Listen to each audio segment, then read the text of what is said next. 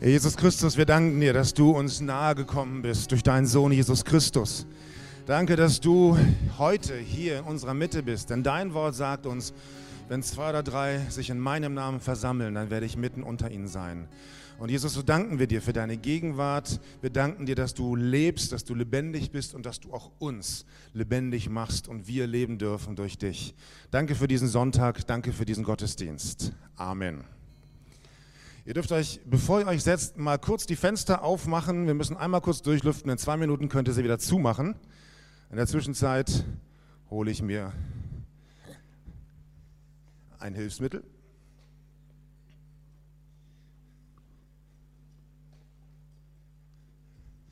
Ja, ich habe in letzter Zeit oft über Essen und Trinken gepredigt. Ich hatte so Themen wie rund und fett geworden oder weder Fisch noch Fleisch. Und heute habe ich das Thema drei Prinzipien für ein glückliches und gesundes Leben.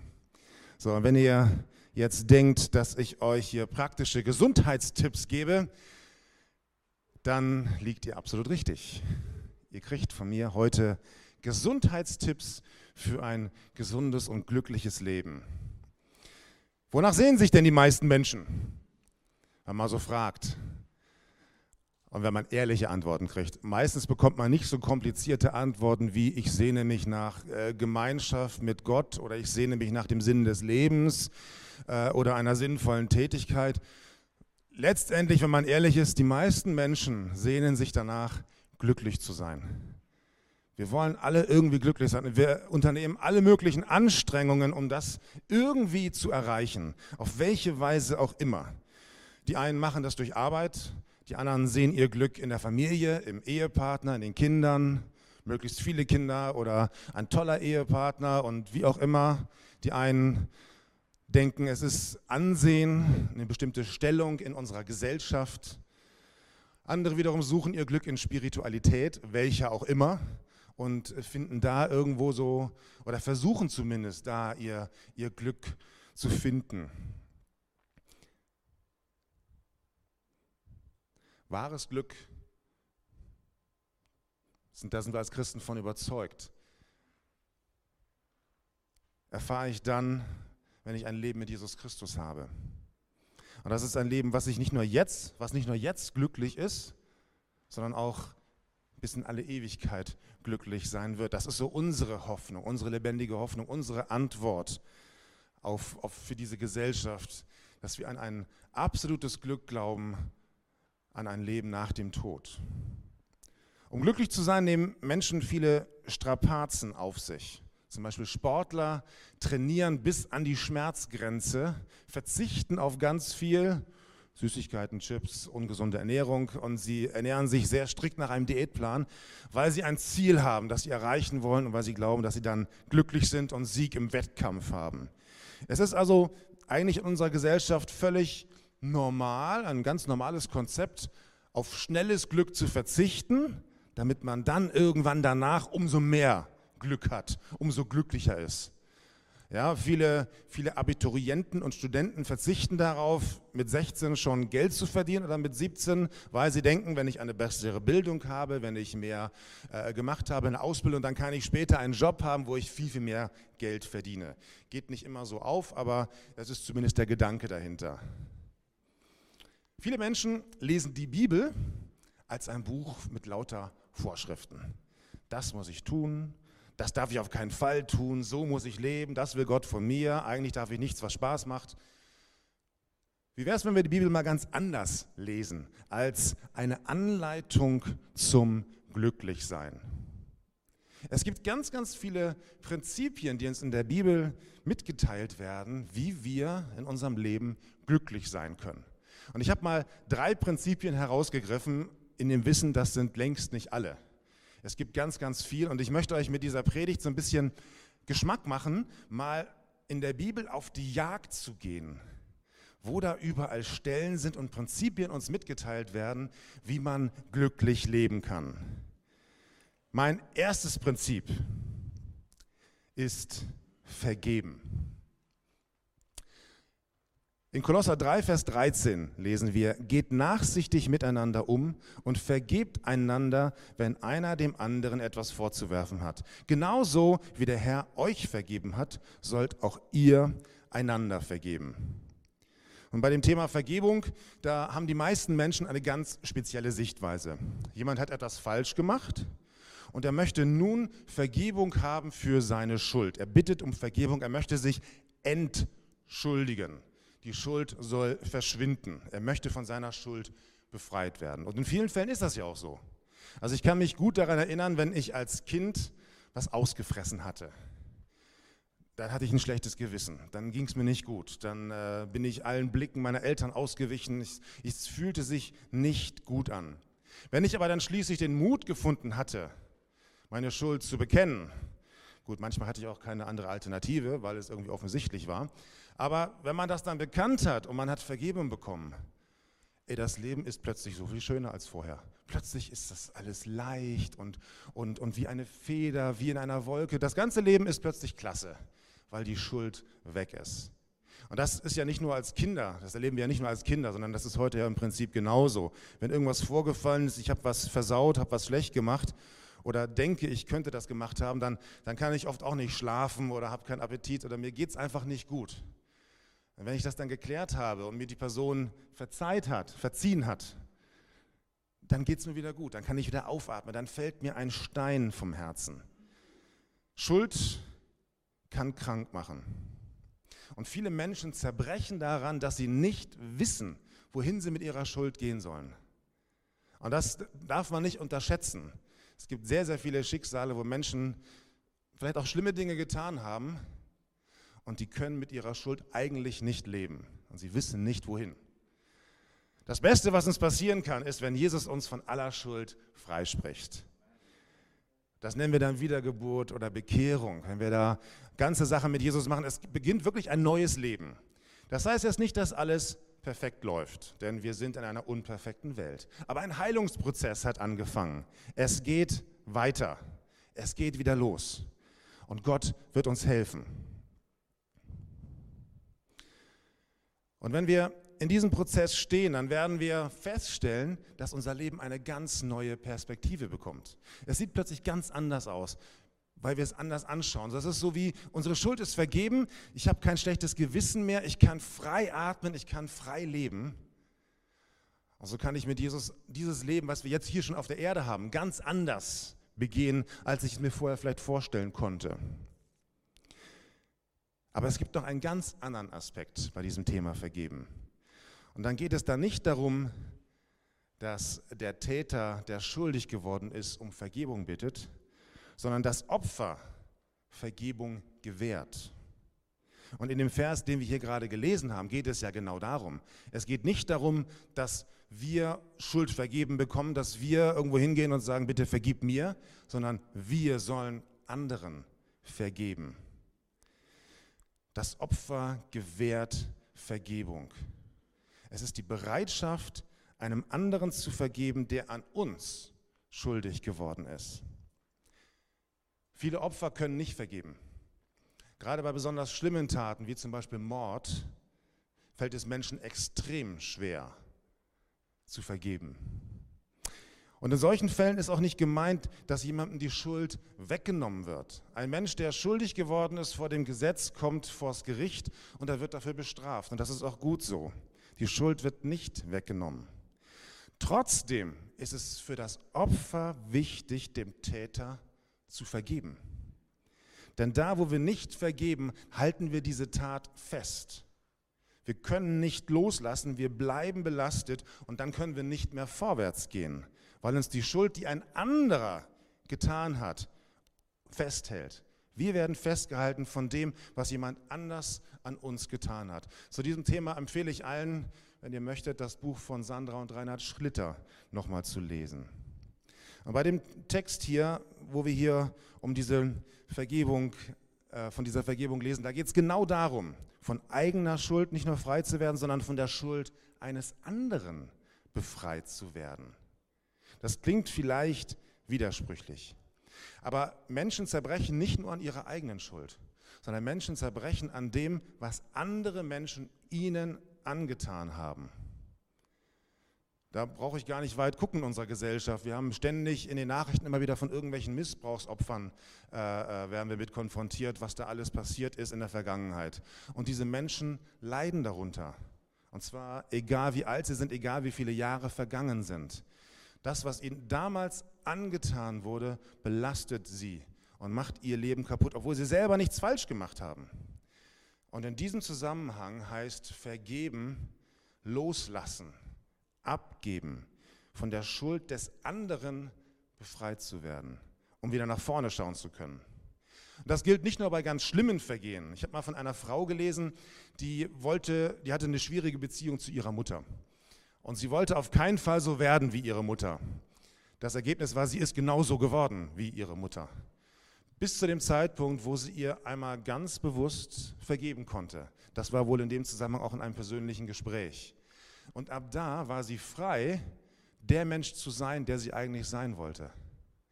Also es gibt viele Bereiche in unserem Leben, wo wir loslassen müssen. Und ich glaube, das fällt uns nicht so leicht. Wir können Gott um Hilfe bitten. Paulus sagt hier aber nicht, wir sollen Gott um Hilfe bitten, sondern wir sollen es tun, wir sollen es machen. Das heißt auch vielleicht unseren eigenen Egoismus, unseren Stolz loszulassen oder zu verstehen, ich tue mir selber etwas Gutes, wenn ich dem, der mir was angetan hat, vergeben kann. Ich tue mir etwas Gutes.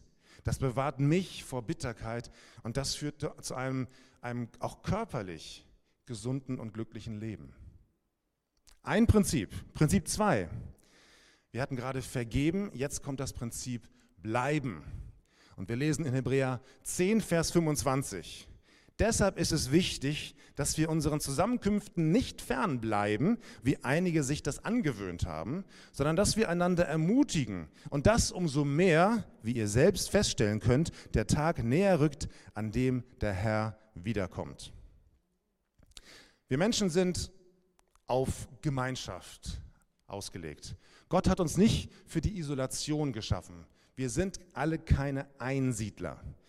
Babys oder kleine Kinder, die keine persönliche Zuwendung bekommen, werden krank, halten, werden, sind in ihrer Entwicklung behindert, werden, bleiben zurück, können sich nicht so entfalten, wie das eigentlich gedacht ist. Ich habe mal gelesen, dass bei kleinen Babys bei jeder äh, Körperberührung zig Verschaltungen im Gehirn vorgenommen werden. Also so, so ganz frei nach dem Motto, je, je mehr Berührung, umso intelligenter ist das Kind dann irgendwann. Also da passiert eine Menge im Gehirn, gerade in den ganz, ganz frühen Lebensmonaten. Und wenn das ausbleibt, wenn dieser Kontakt ausbleibt, dann geht es uns nicht gut. Und ich glaube, deswegen sind auch die Kontaktbeschränkungen, die wir zurzeit erleben und einhalten müssen, so schwierig und so kompliziert, weil das gegen unsere Natur ist. Natürlich brauchen wir jetzt nicht immer körperliche Berührung. Manche sind ganz froh, dass sie jetzt nicht jedem die Hand schütteln müssen. Äh, ist ja auch manchmal ein komisches Gefühl, wenn man da so was komisches, schweißiges in den Händen hält. Viele mögen das nicht. Aber egal, ob du Berührung magst oder nicht, wir brauchen andere Menschen. Wir brauchen uns gegenseitig. Natürlich ist die Gemeinde da nicht einzigartig in dem Sinne. Du kannst auch in einen Karnevalsverein gehen oder einen Sportverein. Da gibt es auch viel Gemeinschaft und Zuwendung. Man kann sich gegenseitig helfen. Und das passiert auch. Es gibt viele Menschen, die sich in ihren Vereinen sehr, sehr wohlfühlen. Obwohl ich schon denke, dass die Gemeinde in dieser Hinsicht ein bisschen besonders ist, die lokale Gemeinde, denn so viele verschiedene Menschen, wie wir hier treffen, das finden wir kaum in anderen Vereinen, was jetzt das Alter betrifft, die Bildung, den Beruf, die Kultur, wo wir herkommen, was wir erlebt haben. Also so viele unterschiedliche Menschen zusammengewürfelt, wie ich hier heute im Raum sehe, das gibt es nicht in vielen Vereinen. Aber das ist auch nicht der Hauptaspekt, auf den ich hinaus will. Der Mensch, wir alle, wir sind auch Geist. Wenn die Bibel von Geist, Seele und Leib spricht, dann bedeutet das nicht, dass sie uns in drei Teile teilen will, sondern das ist eine Einheit. Aber wir sind eben auch Geist. Und auch unser geistlicher Mensch braucht Gemeinschaft, braucht geistliche Gemeinschaft. Und die erleben wir in der Gemeinde, nicht im Sportverein. Das ist hier das Besondere. Wir haben Kontakt zu anderen Menschen und wir können hier geistlich wachsen. Hier gibt es ähm, besondere Berufen, hier hat Gott Lehrer gesetzt, die das Wort Gottes predigen. Das passiert auch nicht im Sportverein. Hier hat Gott Älteste gesetzt, die leiten sollen. Hier werden geistliche Gaben eingesetzt, wie, wie Weisheit oder Prophetie oder Erkenntnis. All diese geistlichen Gaben sind ja für die Gemeinde gedacht und nicht für mich zu Hause oder für mein Leben mit meinem Nachbarn zusammen. Ja, da brauche ich auch manchmal Geduld vielleicht oder Weisheit, wie ich da reagieren soll. Aber diese ganzen geistlichen Gaben, vielleicht bis auf die Zungenrede, die können wir zu Hause auch gut praktizieren. Äh, das hat Paulus ja auch schon mal gesagt. Aber das sind alles Dinge für die Gemeinschaft in der Gemeinde. Es gibt heute haufenweise Möglichkeiten, Online-Predigten zu sehen. Und da ist auch eine Menge Mist dabei, muss man mal ganz klar sagen. Aber Menschen, die sich nur davon ernähren, die driften ganz schnell in irgendwie seltsame, seltsame Irrlehren ab. Das ist ganz komisch. Und das ist ja auch irgendwie völlig klar. Wenn ich selber mir meine Gottesdienste zusammenstelle, dann höre ich mir immer das an, was mir gefällt. Und der Pastor, der mir nicht gefällt, der wird weggeklickt. Den, den höre ich gar nicht. Den gucke ich mir gar nicht weiter an. Ich sehe die ersten zwei Minuten und denke, nee, komm, weg damit. Interessiert mich nicht. Das Problem ist, wir alle haben ganz, ganz viele blinde Flecken in unserem Leben. Die, die sehen wir nicht. Das ist wie so ein toter Winkel beim Autofahren. Ja, wir sehen ganz vieles nicht und wir selber wissen nicht immer, was uns gut tut und was wir gerade brauchen. Dazu brauchen wir jemand anders, da brauchen wir ein Gegenüber, der in unser Leben hineinsprechen kann, der uns auf unsere blinden Flecken aufmerksam machen kann. Und deswegen ähm, Predigten im Internet ersetzen niemals eine lebendige lokale Gemeinde, wo Menschen mich prägen können, wo ich auch an meinem Charakter reifen kann, wo es auch manchmal nervig ist. Ja, weil man sich aneinander reibt, weil man nicht immer einer Meinung ist und weil man miteinander klarkommen muss. Und es ist ja auch nicht immer so schön, wenn jemand mir mal was sagt, was ich nicht so gut gemacht habe. Aber wie soll ich dann sonst wachsen? Wie soll ich mich dann entwickeln können, wenn jemand mich nicht auf meine Fehler hinweist und mir vielleicht sogar noch eine, eine Chance gibt oder eine Möglichkeit gibt, wie ich, wie ich das besser machen kann? Ich will mich doch entwickeln, ich will doch wachsen. Und das ist auch manchmal verbunden mit Wachstumsschmerzen. Geist, Seele und Leib sind eine Einheit. Aber auch unser Geist braucht Nahrung, muss entwickelt werden. Und genau das passiert, wenn ich in einer lokalen Gemeinde bin und nicht beim ersten Problem weglaufe und mir eine neue Gemeinde suche. Oder die allgemeine Gemeinde, so Gemeinde Jesu in der ganzen Welt. Das ist so, so pauschal und so unkonkret, da kann ich mich sehr gut verstecken. Gemeinde wirkt sich positiv auf meine Gesundheit aus, weil mein Geist wachsen kann. Und mein Geist gehört auch zu meinem Körper, gehört zu meinem Leben dazu. Wir sind Geist, Seele und Leib. Prinzip Nummer drei. Geben. Der Segen des Gebens. 2. Korinther 9, 6 bis 7. Denkt daran, wer wenig sät, wird auch wenig ernten. Und wer reichlich sät, wird reichlich ernten. Jeder soll für sich selbst entscheiden, wie viel er geben möchte und soll den Beitrag dann ohne Bedauern und ohne Widerstand spenden, Widerstreben spenden. Gott liebt den, der fröhlich gibt. Geld hat Macht. Und zwar nicht nur die Art von Macht, die wir mit Geld ausüben können, sondern Geld kann Macht über mich haben, über mein Leben haben. Ob ich es besitze oder nicht, ist ganz egal. Es gibt auch Menschen, die besitzen kein Geld oder wenig Geld, sehnen sich aber mit jeder Phase ihres Lebens nach mehr Geld. Gier, oft gepaart mit Geiz, ist die Wurzel allen Übels, sagt der Apostel Paulus. Geiz ist definitiv nicht geil, wie eine Werbung mal vor einiger Zeit uns äh, klar machen wollte, sondern Geiz macht krank. In der Weihnachtszeit werden ja alle möglichen Weihnachtsgeschichten wieder ausgegraben und es gibt so eine bekannte von Charles Dickens mit dem äh, grimmigen Scrooge. Der ist reich, alt und verbittert, grimmig. Er behält seinen Reichtum für sich, er möchte nichts teilen. Er ist unglücklich und zur Weihnachtszeit fällt ihm das besonders auf. Und er wird erst wieder glücklich, nachdem er bereit ist, seinen Reichtum mit anderen zu teilen. Geld wird in der Bibel auch als Götze, Mammon beschrieben, hat einen richtigen Namen. Und es gilt, diesem Götzen keinen Raum in meinem Leben zu geben. Und das geht, indem ich mich regelmäßig daran übe, etwas von diesem Geld abzugeben, mich von diesem Geld zu trennen.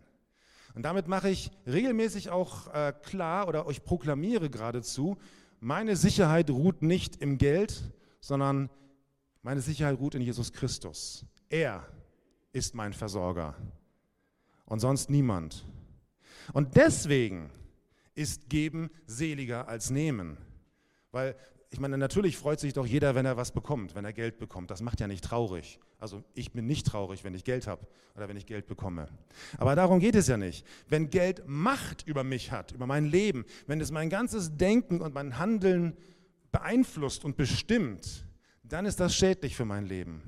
wenn ich dann lerne, abzugeben und mich damit von diesem Einfluss wieder zu befreien, dann ist genau das das, was mich glücklich macht, was mich unabhängig macht von diesem Götzen Mammon, der mich festhalten will, der mich komplett in seine Gewalt kriegen will. Und der ist ein starker Götze. Und das erleben wir auch als Christen in der Gemeinde. Deswegen ist Geben seliger, weil es uns vor der Macht des Geldes bewahrt. Wie viel sollte man denn jetzt geben? Wie viel sollen wir denn spenden? Und wann ist es genug? Das ist, äh, ja, habt ihr darauf eine Antwort? Das ist eigentlich die falsche Frage. Die ganze Frage stimmt schon nicht. Denn darum geht es beim Geben überhaupt nicht, um bestimmte Zahlen. Wenn es, wenn es um Zahlen geht oder um so ein, so ein Pensum, was ich erreichen muss, dann habe ich ja schon wieder diesen Leistungsgedanken da drin. Ich muss irgendwie was tun, um, um Gott zufriedenzustellen oder ich muss was leisten, damit es mir irgendwie gut geht. Äh, und vielleicht kommt so ein bisschen durch die Hintertür der Gedanke rein, ich, ich erkaufe mir den Himmel, indem ich ganz viel spende, indem ich ganz großzügig bin. Oder auch so dieses Handeln mit Gott. Gott, ich gebe dir 10% von meinem Gehalt und du wirst mich dann übermächtig segnen und äh, steht ja in deinem Wort 30-fach, 60-fach, 100-fach, kriege ich es zurück. So dieses, dieses Denken mit Zahlen, das führt uns in die Irre. Ja, das steht in der Bibel und wir haben ja gerade auch gelesen, wer reichlich sät, wird reichlich ernten. Aber es geht nicht um, um ein Zahlenspiel. Es geht nicht darum, wenn ich Gott viel gebe, kriege ich von Gott mehr zurück sondern das, was der Apostel Paulus hier in einzigartiger Weise zusammenfasst, ist, wie Geben eigentlich geht. Gerne, freiwillig und voller Freude. Das ist die richtige Einstellung. Und das ist unabhängig davon, wie viel ich gebe. Wenn ich mein halbes Einkommen oder mein ganzes Einkommen spende, aber es nicht gerne tue oder in Gedanken schon rechne, wann mir Gott dann das 30-fache zurückgibt, dann lass es lieber bleiben. Dann tu das nicht. Es gibt viele Beispiele in der Bibel, wo Menschen vielleicht nicht viel gegeben haben, aber sie haben es gerne getan und für sie war es viel. Ich denke an eine Witwe, die nur wenig geben konnte, aber es war alles, was sie hatte. Und das gab sie auch noch gerne. Und Jesus sagt, diese Frau, die ist gesegnet, die wird was erleben von dem Reichtum, den Gott eigentlich hat. Ich möchte euch jetzt nicht ermutigen, möglichst wenig zu geben, damit ihr noch fröhlich sein könnt. Das ist ja, ihr versteht es richtig. Es geht darum, dass, dass es euch gut geht, indem ihr abgebt, indem ihr euch von der Macht des Mammons befreit und Gott gebt, gerne und freiwillig. Und ob das 10%, 20%, 50% oder 3% sind. Tut das, was ihr möchtet, was ihr euch vorgenommen habt und gebt gerne. Und ihr werdet erleben, wie Gott euch segnet. Nicht immer auf denselben Kanälen. Allein dieses Geben ist schon ein großer Segen. Aber ihr werdet erleben, dass sich euer ganzes Leben verändert, weil diese Macht, Geld, diese, dieser Götze Mammon nicht mehr in eurem Leben regiert. Und ihr werdet feststellen, wie das euer Leben komplett verändern kann. Geben macht glücklich und führt zu einem körperlich gesunden Leben. Wer gerne gibt, hat ein glücklicheres Leben. Und das ist doch auch schon ein reicher Segen, oder? Vergeben, bleiben und geben. Das sind so drei Prinzipien, die ich mal rausgesucht habe. Die sind eigentlich ganz banal und manchmal doch so schwer in der Praxis. Aber es führt dazu, dass es uns gut geht. Und zwar nicht erst im Himmel, sondern hier in diesem Leben, auf dieser Welt. Und ich möchte euch mal ermutigen, wenn ihr euch in der nächsten Woche in der Kleingruppe trefft oder mit anderen Leuten, versucht mal euch gegenseitig so anzuspornen und so auf die Jagd zu gehen. Wo habt ihr so Prinzipien in der Bibel entdeckt? Das muss ja nicht immer Abendfüllen sein. Ihr könnt ja einfach nur sagen, hey, ich habe hier die eine Bibelstelle entdeckt. Ey, wenn ich das anwende, das, das ist ja so, ein, so eine Anleitung zum Glücklichsein für mein Leben. Vielleicht verändert das bei dem einen oder anderen auch die Sicht auf die Bibel, auf Gottes Wort dass es nicht nur ein, ein, ein Buch der Verbote ist, was man alles tun, nicht tun darf oder tun muss, sondern die Bibel ist eigentlich eine Anleitung für uns zum Glücklichsein. Danach, wonach sich alle Menschen eigentlich sehnen und alles Mögliche versuchen und anstellen, um dahin zu kommen.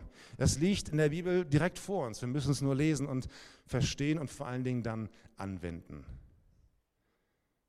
Eigentlich müssten Christen die glücklichsten Menschen sein auf der Welt. Nicht, weil es ihnen immer gut geht, nicht, weil sie reich sind, nicht, weil sie immer gesund sind, sondern weil sie Jesus haben und weil Jesus ihnen zeigt, wie man in dieser Welt glücklich leben kann. Ich glaube, Luther war es, der es mal gesagt hat, ne? die Christen müssten ein bisschen erlöster aussehen, damit andere Menschen auch zum Glauben finden könnten. Ich lade euch ein, erlöst zu sein, nicht erlöst auszusehen, sondern das wirklich auszuleben, diese Prinzipien in eurem Leben anzuwenden, vielleicht mal mit diesen dreien anzufangen. Vielleicht gibt es schon heute Nachmittag wieder eine Person, der du vergeben musst, weil sie dir tierisch auf den Senkel gegangen ist. Und da musst du loslassen. Dann fang mal an, das zu praktizieren. Du wirst feststellen, es tut dir selber gut. Amen. Lasst uns Gott nochmal anbeten und ihn preisen und ihm die Ehre geben.